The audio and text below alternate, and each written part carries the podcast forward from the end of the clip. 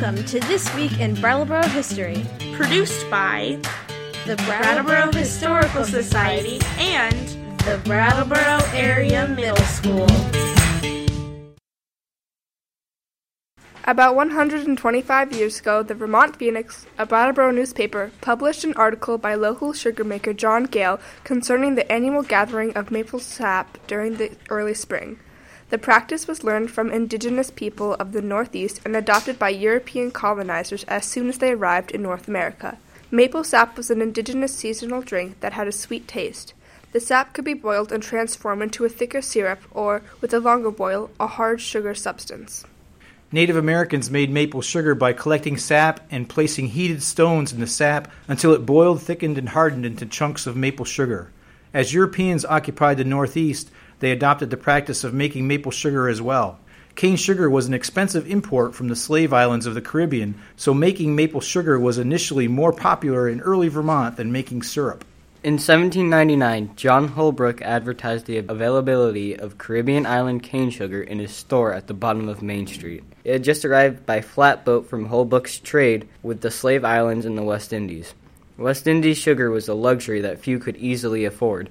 In the early 1800s, most people used maple sugar as a main sweetener. By the 1850s, trade and transportation between New England and the West Indies improved to the point where the cost of cane sugar began to compete with maple sugar. Flatboat trade on the Connecticut River was joined by the arrival of freight trains and improved turnpike transportation. During the time leading up to the Civil War, using maple sugar over cane sugar was seen as a way to demonstrate opposition to slavery. By the time John Gale was writing about the maple sugaring process in the 1890s, farmers were making maple sugar and maple syrup. In 1895, there were roughly 14,000 maple sugar producers in Vermont.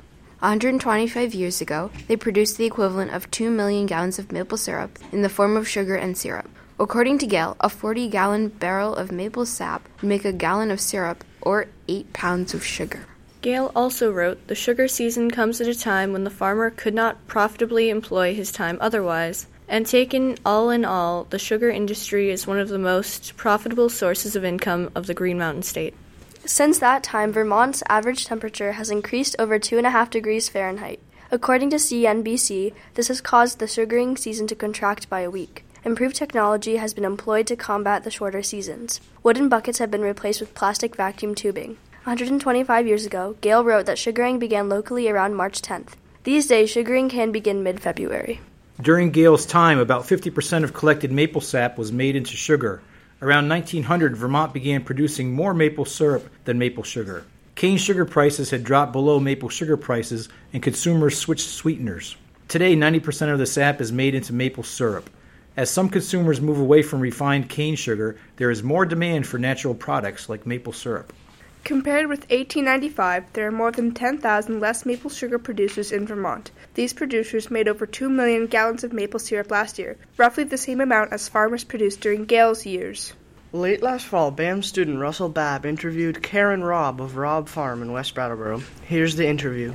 Hi, I'm Russell, and we're interviewing Miss Robb about maple syrup. So, how many gallons do you of maple syrup do you make per year? So right now we make around a thousand gallons of syrup a year. It depends on the weather and how long the season is and all that. But it's we average about a thousand gallons a year. How long have you been making maple syrup? Well, I've been doing it since I started dating my husband in 1984, but he's been doing it all his life. So he's been doing it for 54 years the farm and his family have been doing it for over 100 years. So, how many people work or help you with um, maple syrup farming? Well, the whole family helps. So, it's my husband, myself, our two children, his parents, and then we have a friend that helps out. His name's Taylor. When did you first get a maple syrup farm?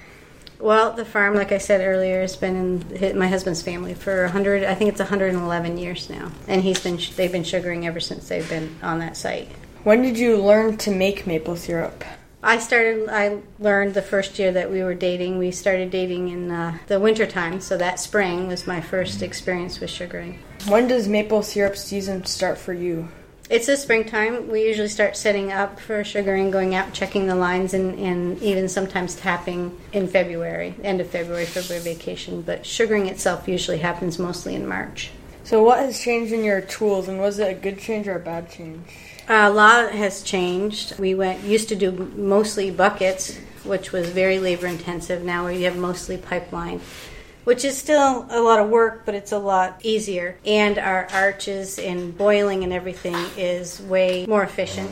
So we use less wood and we can make it quicker. So, what are the ages of people on your farm? Well, our grandson helps out. He's five years old, and it goes all the way up to my father in law, who's 83. What other things have you made on the maple syrup farm? Uh, with our syrup, we also make and sell maple candy, maple cream, and maple sugar. Were there any other jobs that you're considering before maple syrup? No, my husband's family's always done maple syrup. We did have a dairy farm up until eight years ago, which we also did after we sold the dairy cows. We uh, focused more on sugaring, so we do do more maple sugaring now than we did before. So, um, why do you like making maple syrup? I love sugaring season. It's my favorite time of the year. Family comes and visits. We, neighbors that we don't see hardly ever come and visit. It's just a lot of fun being in the sugar house. A lot of people come and a lot of visitors from all around because we have a website. We have we've had visitors from all over the world. Who do you sell maple syrup to? Everybody. We have, like I said, a website, so um, we've shipped all over the world. Just last week, we sent some syrup actually to China. So, um, on your farm, who is there like specific jobs for people, or? Yeah, my husband does really most of the work with the hang and the in the setting up for sugaring and getting the wood cut and my in-laws do do a lot of the retailing at our little shop and i help with the mail order and i help with making candy and all the other products. In the summertime i do a lot of hanging with my husband while i'm not here at school. Did you have any um, problems when you started working on the farm? um, a li- well it's it's a lot of work. You know i grew up they call me a city girl even though i just grew up in brattleboro it was very different than being out in the country. So it took a little bit of learning. I still, to this day, after all these years, can't tell a maple tree if it doesn't have leaves on it. but uh, I, I just follow along and put the put the spout in the hole that my husband drills. So So, what were some things that you struggled with besides that with making maple syrup? it's a lot of work. It's a lot of walking, learning how to you know watch the sap when it's boiling and it's getting ready to be syrup. Uh, you know, so it was a lot of learning, but and then making the sugar, making the cream, and making the candy. You have to watch it to see because you have to visually see when it changes, so you know to stop stirring it or just to, to not heat it up anymore. So it takes a little bit, but it's once you get it down, it's very easy. Thank you for your time. You're welcome. Over the past 125 years, sugaring technology has certainly changed. Wooden buckets have given way to plastic vacuum tubing and reverse osmosis machines. Maple sugar sold to the community neighbors has now expanded to marketing around the world. However, Karen Robb is quick to point out that sugaring continues to be a very hands on, family based operation for most Vermont maple syrup producers. We'd like to thank Gwen, Russell, and Skylar for researching this week in Brattleboro history. Please join us next week for another story from our community's past.